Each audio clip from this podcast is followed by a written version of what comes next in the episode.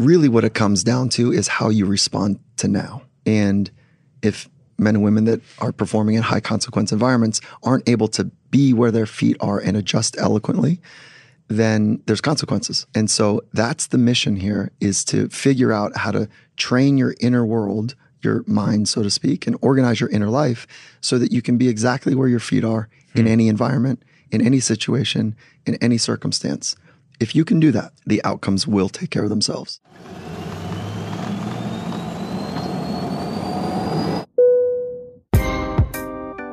Welcome back to another episode of Airplane Mode, our seventh episode of the season and our seventh conversation on confidence. Today we're talking with Dr. Michael Gervais. Dr. Gervais is a psychologist with a background in sport and performance, and he works specifically with athletes who perform in high stakes or consequential environments. So, those consequences could be something as simple as winning a football game or winning the Super Bowl. He's been with the Seattle Seahawks for eight seasons and was with them when they won in 2014. And in here, he references his work with Russell Wilson, the quarterback of the Seahawks. And we recorded this podcast a little while ago. So, if you're wondering why we're talking about the NFL season in the present tense, even though it's now over, that's why. But he's also worked with Felix Baumgartner, who's probably best known for the Red Bull Stratos project, in which he free dove from 130,000 feet with nothing but a parachute. And the working theory or philosophy behind Dr. Gervais' work is all about awareness of the present moment. And you hear a lot about mindfulness these days, and sometimes it can be sort of woo woo or in the clouds. And I want to talk to Dr. Gervais because his work is very grounded in practicality and in science and has obviously shown some pretty remarkable results with the very successful and high profile people he's worked with, especially with the work he was doing for the Red Bull Stratos project. The consequences for that were literally life and death. So I think that's a pretty strong testament to the power of Dr. Gervais' work. And he just talks about how more and more people in sports are coming around to the idea of having some sort of mindfulness or mental training component as part of their larger team development plan. And ultimately, it makes sense the way you're going to perform best and the way that's going to give you the most confidence is all about how you respond to the present moment. So here he presents how grounding yourself in and coming back to now can actually help you overcome all sorts of things, be those nerves or the pressure you feel in a high stakes environment, be it negative self talk, imposter syndrome. I think he makes a strong case. Hope you guys dig it. Here's my conversation with Dr. Michael Gervais. Dr. Michael Gervais. Hello. Welcome to the podcast. Yeah, thank you for having me. So, we were just talking about this a little bit before we turned the mics on, but you were sort of characterizing for me the nature of your work. And uh, I wonder if you might do that again for the, the good people listening at home. sure. Yeah. So, first of all, I, I, woke up with a frog in my throat. How about that, huh? yeah. Okay. So, the nature of my work um, classically trained as a psychologist with a specialization in sport and performance. And if there were a subspecialty, it would be in high stakes or consequential environments. And so, what does that really mean? Is that I'm fortunate enough to work with people that are some of the most extraordinary thinkers and doers in the world. And in some cases, they're working in operating environments where mistakes are costly. And sometimes life, sometimes limb, sometimes life and limb of others. And so, why that is interesting to me, at least, is because to operate well in those environments requires a mastery of craft, a mastery over the, your body, and mastery of mind. And so, it really is about a command of the inner world as it meets the external environments that are oftentimes incredibly intense. And how that stitches to the rest of us is that we're in an all time unprecedented, stressful environment. Mm. Like the speed and the pace of modern life is creating some real challenges to humanity. And those challenges really are related to aloneness. There's a high anxiety that's taking place. Chronic stress, as it relates to under recovery, creates massive health issues for people. And there's a defracturing that's taking place right now for our health systems, for our religious institutions, for institutions in general. And people are feeling more alone and left to their own devices to figure this world out. And so we're seeing some really significant challenges to humanity right now. And what I love about the environments that I get to work in of high consequence is that they're teaching and informing the rest of us in many ways what it means to have a full command of one's inner life and to be able to apply it on command in rugged, hostile, and stressful environments. And the stressful environments are things that are available to all of us. What are a few of the projects that were of higher consequence that you've worked on? One of the ones that has had the most attention around it was called Red Bull Stratos. And it was a handful of years ago when Felix Baumgartner decided that, um, and Red Bull, to be the first person to jump from somewhere around 130,000 feet. And this sounds like when you think about 130,000 feet, like it's a stratosphere. So obviously they named it Stratos. Mm-hmm. But the thought of like the risk involved in that and the consequences of not making it are severe. And some of the brightest minds in aerospace didn't have a sense like if he passed through a double sonic boom, if mm-hmm. you will, to make it simple, is would his arms and his legs stay intact? Because no human has ever done that. There's some exaggeration maybe in that, you know, for the dramatic capture of that, the danger that ensued. But really, that's a real risk because no human has ever traveled through that type of experience unassisted. So, those are some of the environments and the people that I'm fortunate enough to learn from. So, before we dive into all that, want to reverse course slightly and set some table stakes. How would you define confidence first if we're going to have conversation about confidence? I feel like it's important to get that out there. Yeah, confidence, it's a really important skill and it's not something that we're explicitly taught.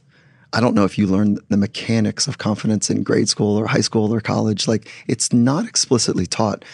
It's not complicated now, but confidence is essentially, I think I can do that thing over there. I think, I th- I'm pretty sure I can do that. Mm-hmm.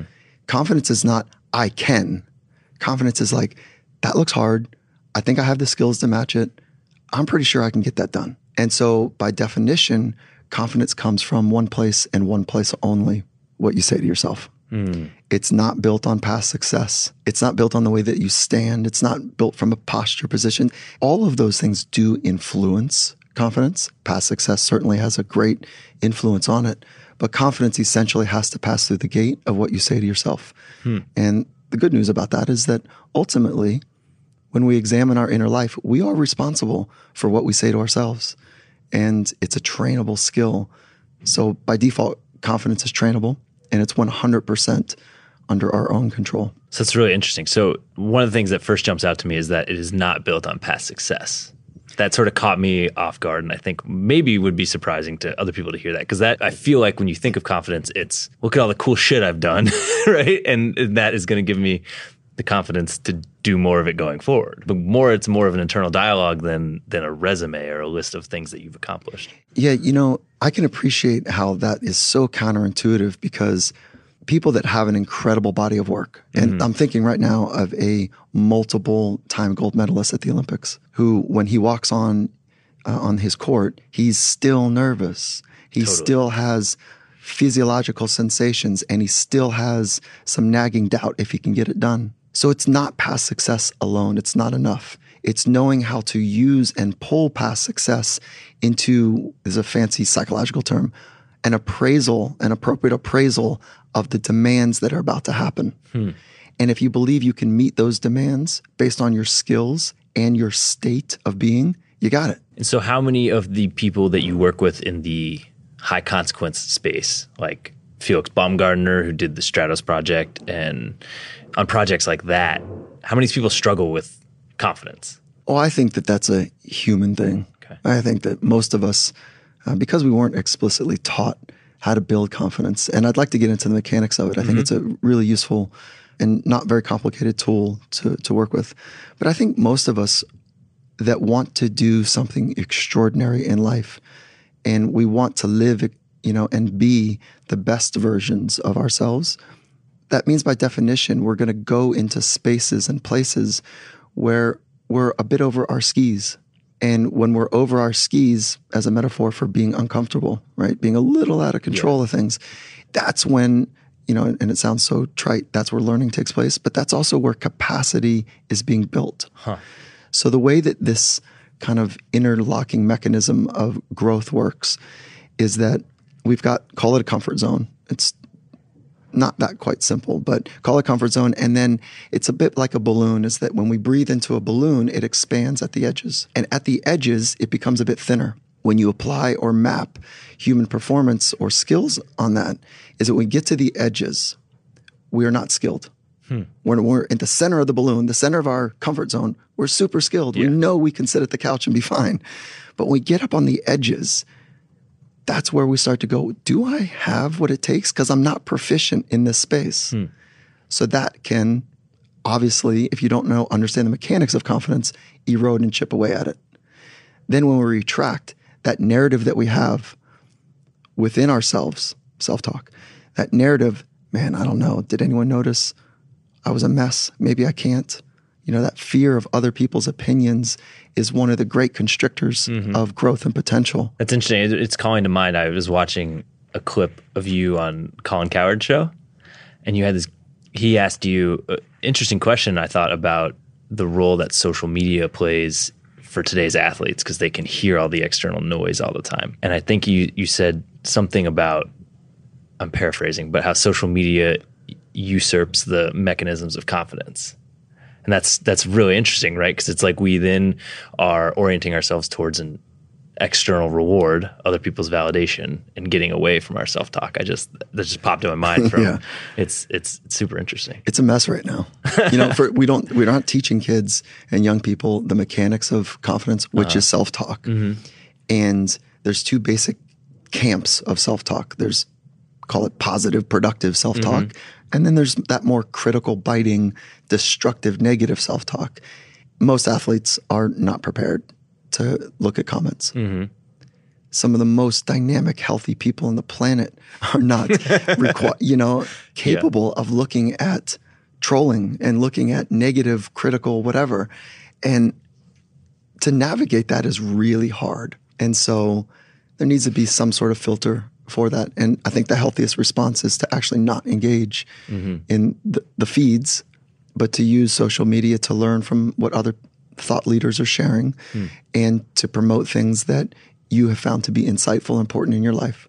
So it's the it's the stuff that happens under the feed that has, I think, limited value, certainly for the person that is trying to share ideas. Totally. It's it's interesting. It is interesting when because sometimes athletes do interact with the trolls and it's always sort of amazing as speaking myself as like sort of just a mere civilian, I mm-hmm. guess I would say. You know, when you see someone like Kevin Durant respond to trolls, it's like, why are you like you're Kevin Durant, man? You're yeah. the you're arguably the best basketball player on planet Earth. Like, why do you care? But it's just it must just be such a human thing. It just feels unnatural to have someone chirp at you and not be able to defend yourself. But what ends up happening is that at a very core mechanism for humans, we want to belong. It's biological to belong. And one of the threats to humanity for our survival is when we're long ago kicked out of the tribe. So what is the current modern day tribe is, you know, rejection, not being able to, you know, find value in the circles of business or sport or whatever that we're contributing. And so long ago when we couldn't perform well and were kicked out of the tribe, it's because we didn't hunt well or didn't gather well or didn't play well together. And that certainly meant survival costs. Mm-hmm. If you had to go fend for yourself and your smaller family by yourself, yeah, it's not good. It's likely didn't work. Yeah. So that same biological structures we think are present with us today. So how do we get ca- kicked out of the tribe in modern times? Don't play defense or something. yeah, right. That's exactly right. Yeah. Like when you're critiqued for what you say or what you do, yeah. it's not good enough. You get kicked out of the tribe. Exactly. What are some of the when it comes to sort of self talk? And you were delineating between the two types of self-talk the destructive one or the productive uh, productive. yeah. What are some of the exercises you have clients you've worked with use to sort of quiet the destructive side and enhance the productive side? Or i don't even know if that's an approach you take but i'm just curious what are some of the exercises or work you do yeah, cool. to, to, help with that? Yeah it's not complicated right? It, it begins with awareness first. And so first order business with anything that has to do with the psychology of excellence or the psychology of growth is becoming aware of your inner experience and then having the tools and skills to navigate it, you know, to make it better, if you will. So with awareness, one of the great practices to increase awareness is mindfulness. You know, and mindfulness training, it's been around 2,600 years. Mm-hmm. Modern science is saying, hey, we should pay attention. it's really doing some good stuff here. Brain chemistry, brain structure, behavioral, psychological changes that are happening for people that are meditating and doing mindfulness on a regular, it's extraordinary. And so mindfulness has two basic core tenets. One is awareness, mm-hmm. and the second is wisdom. And the linking between the two is the present moment and insight. So let me deconstruct that for just a minute. Awareness of what as the first pillar? Awareness of our thoughts, awareness of our emotions, awareness of our body sensations, and awareness of the unfolding environment around us. If we had an increase in awareness of those four things, and we stop there, we would butcher the ancient beauty, you know, the tradition uh, that's presented, but we would be a better performer. We'd be a better doer, right? We become more aware and we could adjust more eloquently to when our thoughts are off, when our emotions are not conducive to the, the task at hand or to the condition. And if we can be better connected to the environment, we can adjust more eloquently. You mm. can see that from a sport lens yes, for sure. Totally. And but we'd fall far short from the deeper part of mindfulness, which is wisdom. And so how does that take place? Well, you can't be in a conversation with somebody that's a wise man or woman and become wise. You can't read a book of wisdom and become wise. You have to earn it. And the way that you earn it is through spending increased frequency of time in the present moment. Now, the cool thing about the present moment is when you stitch moment one with moment two with moment three, fill it, fill in the blanks there, that that's where high performance is expressed. And it's also where wisdom is revealed through insight. Hmm. So the, the game inside the game here is to increase the frequency of being in the present moment. Hmm. One of the things that pulls us out of the present moment is critique, is judgment, is this isn't right, this isn't good enough. I'm not right. I'm not good yeah. enough. I can't. All of that negative, constricting, destructive type of thinking pulls us from being into this moment, whatever this moment is. And so that's kind of the game inside the game, mm. right? Is becoming aware of that inner experience and then having the tools to navigate. Hmm. Okay. So that's awareness one. The skill is to go from negative mind or critical mind over to productive positive. But this doesn't this doesn't mean that we make stuff up. This doesn't mean that we say, oh, you know what? The boat is burning and, you know, I'm just going to stay in the burning boat. And yeah. actually, I think we're all going to be okay. Let's just stay here. That's what is that? Like, that's this airy fairy type of pop psych BS mm-hmm. thing that it like makes my hair stand up. Like, it's so wrong. Mm-hmm. This idea of naive optimism. Like, we've got to earn the right to be optimistic by finding the things that can be good hmm. and building a framework around that as opposed to this naive, hey, just be positive. Hey, everything's good. You can get there from, you know, saying something to yourself about yourself that builds you. Like, you know what? I put in the work. Let's go. I love being tried. Try me. Mm-hmm. You know, that type of chip or confidence building mechanisms works. The least effective is, but still on that positive side, is focusing on something technical about the environment. It's not great, but it will suck you out of, hmm. you know, oh my God, that's swirling. I don't know if I have takes. What are they thinking? Stakes are too high. I shouldn't, I, I could have, yeah. I should have, I could have, you know, that whole swirl, that negative swirl. So I'm thinking of what you would say to someone who, say there's a field goal kicker who has missed, who just, you know, I'm not, I'm not thinking of anyone specific, but say they've had, you know, seven or eight great years and then the ninth year they just, they just can't hit. Like, and now they they've missed three or four important field goals, choked a couple times. They come into your office and they say, yeah. well, "I don't know what to do. Every time I'm going to kick field goal, I just I hear this voice in the back of my head, right? Like, what would you do in that in that scenario?" So, but the word choking, let's just use that for a moment. Yes. It really, what it is conjuring up the image is like we we grab our neck, yes. right? But really, what's happening is we're choking off access to our craft. Uh-huh. Okay, so that's a mental psychological construct where we have a thinking pattern that is restricting the access to the movement patterns that are well grooved. Okay, so let's use your scenario now, and let's say someone comes in and say, "I'm, you know, I'm choking." And so what they're basically saying is that I'm really far away from what it feels like to be my best. Mm-hmm. There's only three things we can train as humans. We can train our body, our craft, and our mind. So, in that frame, in that conversation, we first need to rule out like, are you able to do it when mm-hmm. there's not pressure? Mm-hmm. So, are you striking the ball well in practice? Yeah. Yeah, I'm nailing them. Okay. Then it's probably something to do with, you know, the mental part of the game. If the athlete were to say, you know, I'm actually struggling in practice too, like there's something happening there. Well, maybe it's a technical thing. Maybe it's a fatigue thing, you know, because kickers as a, an example here, they're using a repetitive, I, I don't think people realize that very small muscle movements are taking place in the hip and those are done repeatedly. And so there's an easy thing to overtrain those muscles. And it's an easy joke to say, Are you kidding me? They only do one thing. Yeah. Well, try to do one thing excellent, like just one small thing excellent. You know, it requires fine motor skills, you know, at a whole different level. So, anyways, we would look is it technical? Is it physical? If not, maybe it's psychological. If it is psychological, great. What are the thoughts that are getting in your way? And usually it's about the moment is big. Mm-hmm. And I don't feel like I have the skills, so I feel small. I don't have the skills to manage the moment. So we would deconstruct like, is a moment big? And we take a look at that. And I think ESPN, Fox Sports, whatever it is, I'm agnostic to brand there. I think that the hype machines have this wrong. Big game, defining moment. There's there's really no such thing as a, a in my mind a big thing. And yeah, I, I hear I see Yeah. you and I hear Yeah, you yeah, in that. You've heard it your whole life. The Super Bowl is a big game. The Olympics, the biggest game ever. And I can create a narrative that that's true. I can create that narrative. But when I strip it down, it's no different other than other people are watching.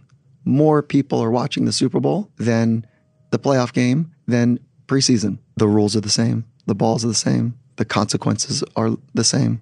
You know, one team wins, one team loses. And you can poke some holes in here if, if you wanted. But the truth is, the conditions are the same. The only person that changes the stakes is the person performing. And this goes back again, if we're going to listen to the hype machine of media, they need to make it big because they need eyeballs. That's their business. As an athlete, most of us, we have to make an informed decision early on. Let's use Super Bowl. Let's stay on that. If you think it's like every other game, let's stay committed to that philosophy. My experience is that whether it's the Olympics, Super Bowl, whatever, a game is a game. Hmm. Consequences the same. Do you have the ability to be where your feet are? Hmm. And are you going to change that because people are watching? I hear what you're saying. But I totally disagree. no, I don't totally disagree, but I want to push back a little bit on because the Super Bowl is objectively the outcome of the Super Bowl is objectively a bigger deal than the outcome of a preseason game, right? Mm, do you disagree? Yeah, I do. Like I, I do agree.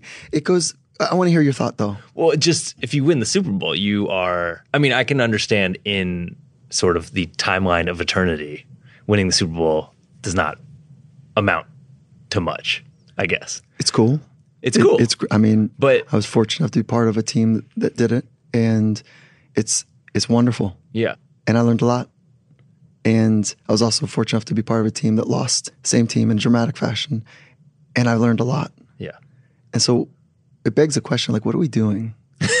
you know, like, Yeah. not in this conversation. I'm enjoying it, but like, what are we doing as humans? Are we collecting trophies?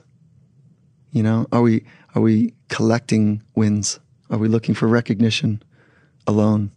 More money, bigger car, bigger watch? I don't think that that's really what we want. We all live in the same planet. We have the same basic wants and hopes for our children. You know, we breathe the same air like that idea that there's something deeper in us that um, is a deeper calling is far greater. And I'll tell you, you know, like in the most materialistic sense, yeah, it's the last game of the season, Yeah. and the winner gets a trophy. Well, that that happened in fourth grade too. That happened in eighth grade too. I mean, come on, like I'm not. I don't want to diminish the industry that I'm in. It's exciting. It's electric. It's wonderful. It's challenging. It's hard. it's really hard. But there's something bigger at play. And we get to that place, there's greater freedom to be able to do the thing that you love in a more artistic way rather than, you know, paint by numbers. I still think there's this, there are societal benefits to winning that last game of the season and, Yeah, and material benefits. Yeah, both. Yeah. That- that is correct. Yeah. Both. So in the moment, I just feel like it's hard to not feel that pressure. I agree. I think that you're right because there are real changes that happen after winning. Mm-hmm. You know, and um, it changes people's family legacy in many ways. And the pressure comes from what if I can't do my job? What if I can't bring it? Well, then what is causing that pressure? The fact that maybe I'm not going to get the thing that I don't have now, but how about my life now? What about when the, the consequence isn't losing the Super Bowl, but mm-hmm. in the case of the Stratos project, potentially losing one's life? That's right. Yeah, I, and I hope that maybe this could strengthen the position that I want to make is that really what it comes down to is how you respond to now. And if Felix or other men and women that are performing in high consequence environments aren't able to be where their feet are and adjust eloquently, then there's consequences. And so that's the mission here is to figure out how to train your inner world, your mind, so to speak, and organize your inner life so that you can be exactly where your feet are in hmm. any environment, in any situation, in any circumstance. If you can do that, the outcomes will take care of themselves. Like our brain is this most powerful, most amazing, complicated 3.2 pounds of tissue that sits in our skull. Our mind is the software that's running it. Who programmed the mind? who programmed your mind? yeah. You know, who programmed my mind? Yeah. And so we did, our parents did. Mm-hmm, mm-hmm. Social media's programming, institutions that are, you know, falling apart had a big play in it. And so we are responsible for our own programming. And it's running the most powerful computer that we can even conceptualize. But the self critique and anxious frustration software that runs defrags that hardware. And it doesn't allow our mind and brain and body to be on time in the present moment, to hit a baseball, to catch a football, to fill in the blanks, whatever challenges at hand, to have an eloquent conversation with a loved one, to respond to the demands of a boardroom. We need to be fully present, not defragged. And if we're practicing defrag type of approaches, then we get compromised performance results, whether it's the Super Bowl or whether it's preseason. Yeah. Or a job interview or anything else that has Yeah. stakes to it. W- What is one exercise that people could do today to start working on cultivating that awareness of mind? Okay, so I would I would go to kind of the ancient traditions and modern science of mindfulness. I would start there, mm-hmm. and I would get to know your mind, right? And so once you become aware of thought one, how it impacts thought two, and how thought one and two take you to thought three, and the emotions that encapsulate that, then you can start to play. Mm-hmm. But without awareness, it's really hard to do it. Now, mindfulness is not for everybody. Mm-hmm. So another strategy is to write, like externalize your hard drive, if you will, and journal and or write what it's like to be inside your mind. And so just keep a running log, like things you say to yourself that work, things that you say to yourself that don't work. For some people in your audience, they hear that and they're like, I don't got that kind of time. Yeah. And that sounds like a third grade exercise. Yeah. I agree. Yeah. I don't do it that way. right? But that but some people love that concrete nature to it. Yeah. And and here's a third way that's a bit more practical is you can think about this like an epic thought list. Imagine a white piece of paper with three columns. The first column would be what are those thoughts that you're done with? Like those destructive, critical, judgmental, whatever type of thoughts. Just write them down and like really look at them and make a decision that you're done with them. They don't serve you anymore. With the second column, write down the productive types of thoughts, the thoughts that fire you up, mm-hmm. that they might not make any sense to anyone else and they might sound really cheesy to somebody else, but they're thoughts that work for you. Now, here's the thing for every one productive, epic thought that you have, you need to back it up with three things.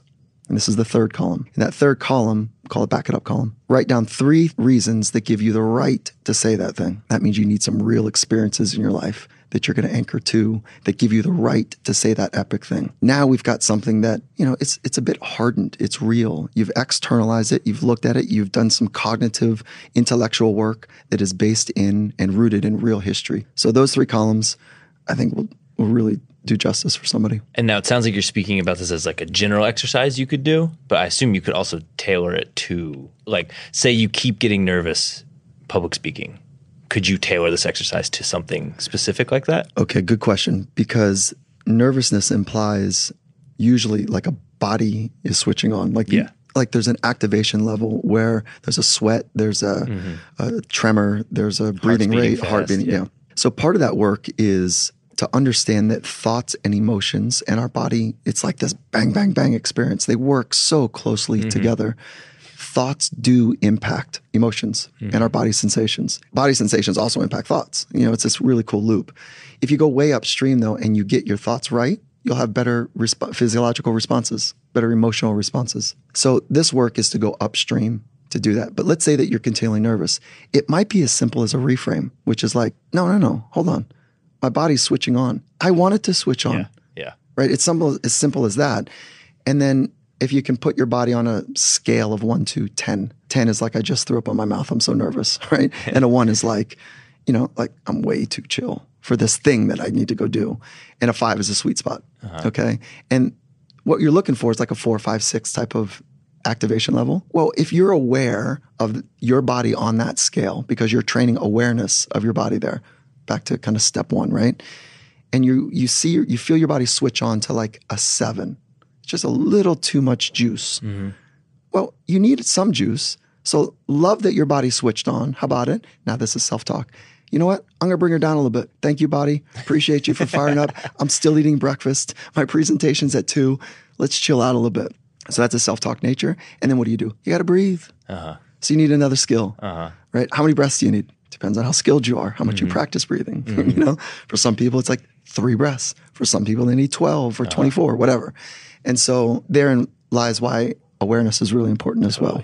Two things in there. One is the I just heard on another podcast. Um, I hope don't mess up her name. I think her name is Lisa Feldman Barrett. She's a psychologist, and she was on a podcast and she was talking about how she heard her young daughter's karate teacher before their black belt test say to the kids, "Get your butterflies flying in formation." Yeah, And it's I an old, that. yeah, it's I an old thought. It's really good, Love isn't that. it? Yeah. I mean, I'd never heard that before, but it's just like, oh, that's you're talking about your body switching on. It's just okay. Let's reframe this as determination or preparation to succeed, as opposed to That's right. anxiety or Yeah. nervousness. Now, how do you do that? It- There we go. I don't know. Yeah, I would it's love. a I good mean, thought. Yeah. Right? Those are good words. Yes. And what that's doing is recognizing for that child or an adult Yeah. is that, oh, yeah, butterflies are normal. Totally. Okay, so when you feel butterflies and you say, oh God, I'm nervous, well, now you've just made it anxiety. You've made it nervousness. Mm-hmm. When I feel butterflies, I go, yeah, let's go. Exactly. Body's switching on. Love that. Yeah. So it's that simple. Then now I'm in control. Do I want it on? Do I want it at this activation level now? Mm-hmm. Well, let's say I'm walking on stage and I'm at like a seven. I'm fine. I'll be fine. It's just not optimized.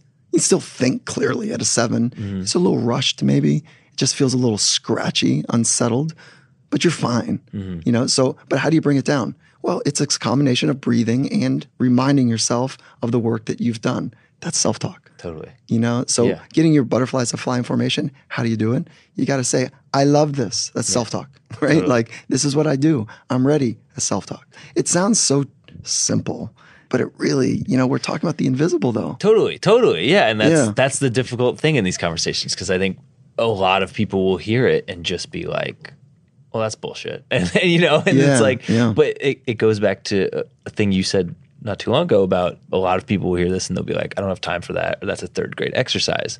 But I feel like that goes back to the second point I wanted to make, which is when you were talking about how many breaths it takes to sort of bring yourself back from a seven to a five or whatever. It's an ongoing practice, right? And so if you think I don't have the time for this, that's going to keep you from doing the five to 10 minutes a day that could keep you from having your back against the wall in a situation where you need to get from a seven to a five, but you haven't done the work, right? how about it And that's usually how I respond to people when they're like, I just don't have time. And I'm like, yeah, but when you need it, you're not going to have the time to not have done it before, you know? that's, so, so, that's where it pays dividends. And, Yeah. and again, let's take some wisdom from the worlds of high performance. Let's use sport in this example.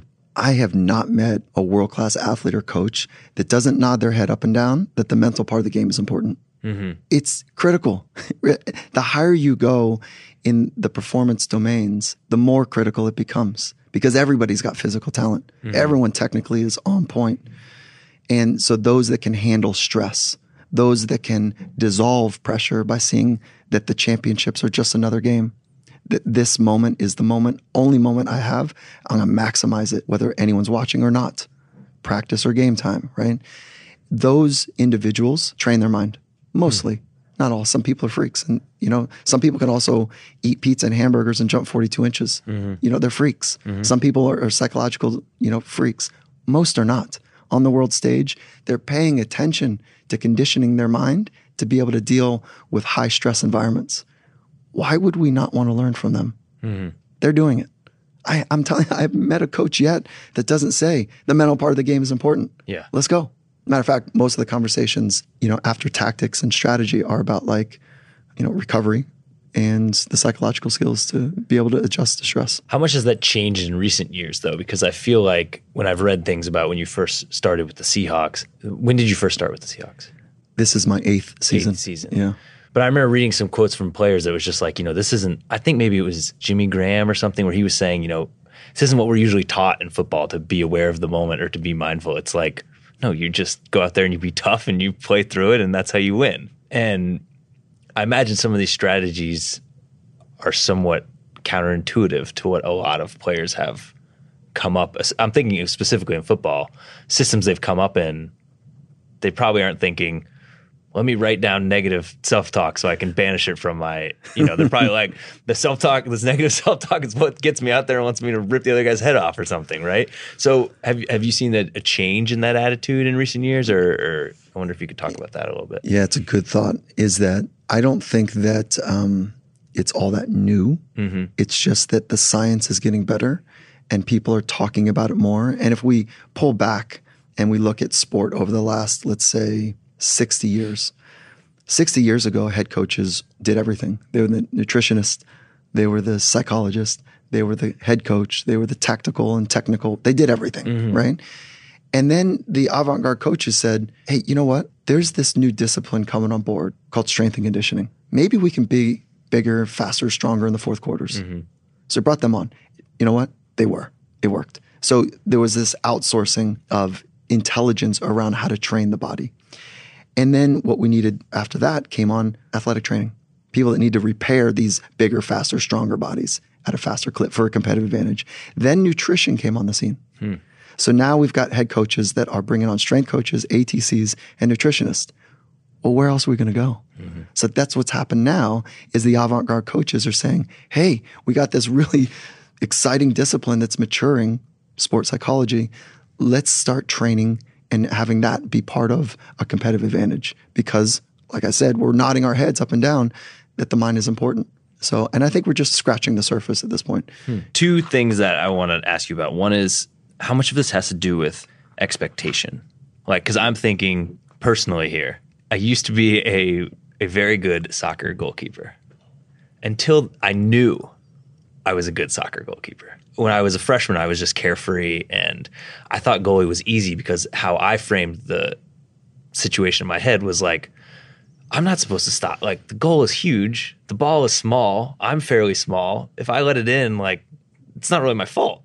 the, the, the, cards are stacked against me yeah, here. Cool. And it yeah. was great because yeah. I just had fun Freedom. and it was playful and I played great.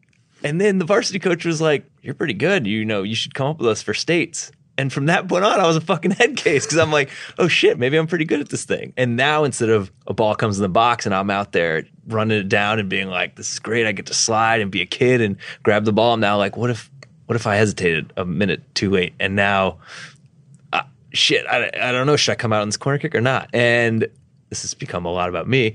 But I'm just curious what role expectation plays in this sort of like in having confidence because I oh, yeah. I didn't ha- I had plenty of confidence when I didn't know I was good, and the minute I knew I was good, I was like, fuck, I gotta stay good. And I'm thinking of someone now like Russell Wilson is having an unbelievable season, MVP type season. As soon as he starts hearing, and I'm not comparing my mental toughness with Russell's, but I'm saying he's gonna hear the noise of this is an MVP type season for Russell Wilson, right? What is the key? First of all, what role does expectation play? And then two, what is the key there to not letting that outside noise mm influence you? Mm-hmm. It's great. It's so practical and tangible, you know, yeah. what you're talking about. So I would imagine, I would hope actually that most people have felt what you're describing. And it's so prevalent. There's a name for it imposter syndrome. Oh, there you go. Yeah. Yeah.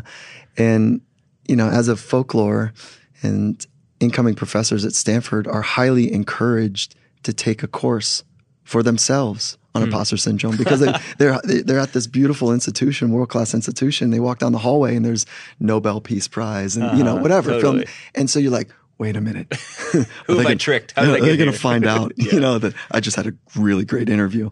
And so imposter syndrome is real, and you're calling it expectations.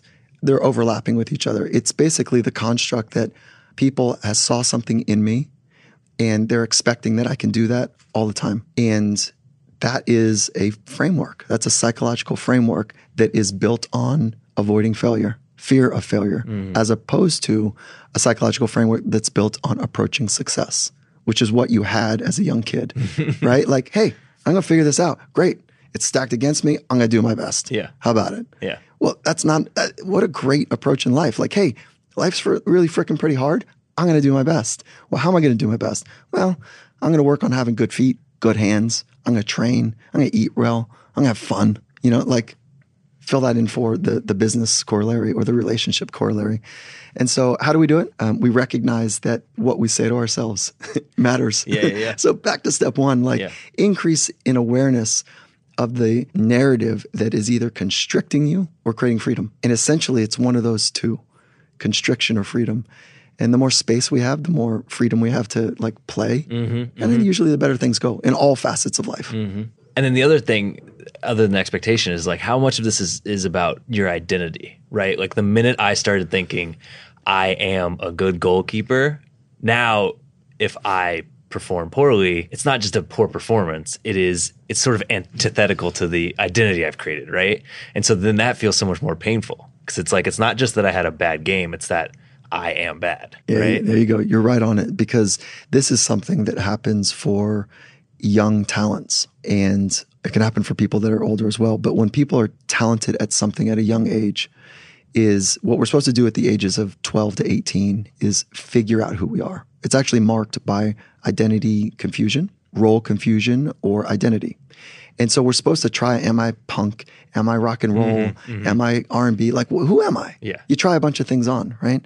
And when you latch on to one thing, I am an athlete at the age of 14, 12, whatever it is, because your community talks to you about your thing that you're special at and you'll foreclose on the other identities mm. that you haven't tried out yet. So when somebody goes onto their stage and they have foreclosed on all other identities, I am an athlete and I'm going out to do my thing. And if I don't do my thing well, I don't matter.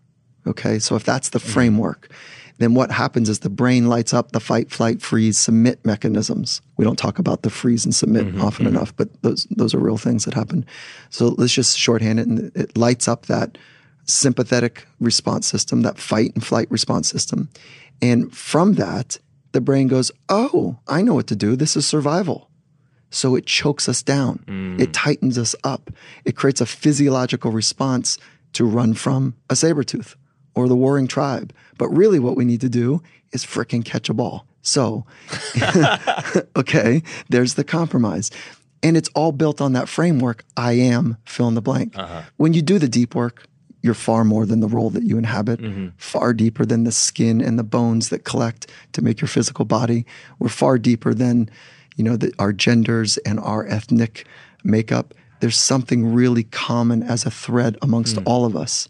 And yes, we inhabit and embody bodies that look a certain way and cultures that reflect values.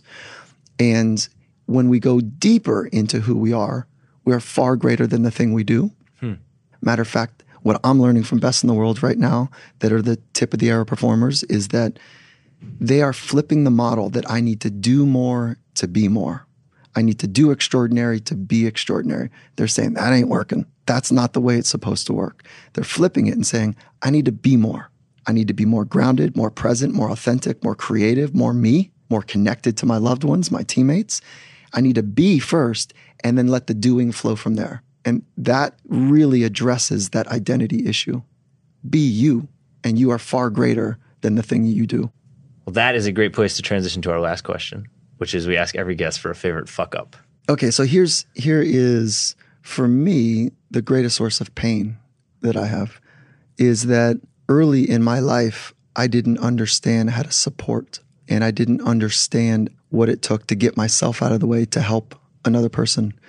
And that person is my wife. And it's the most significant person in my life that has supported me through every facet of growth.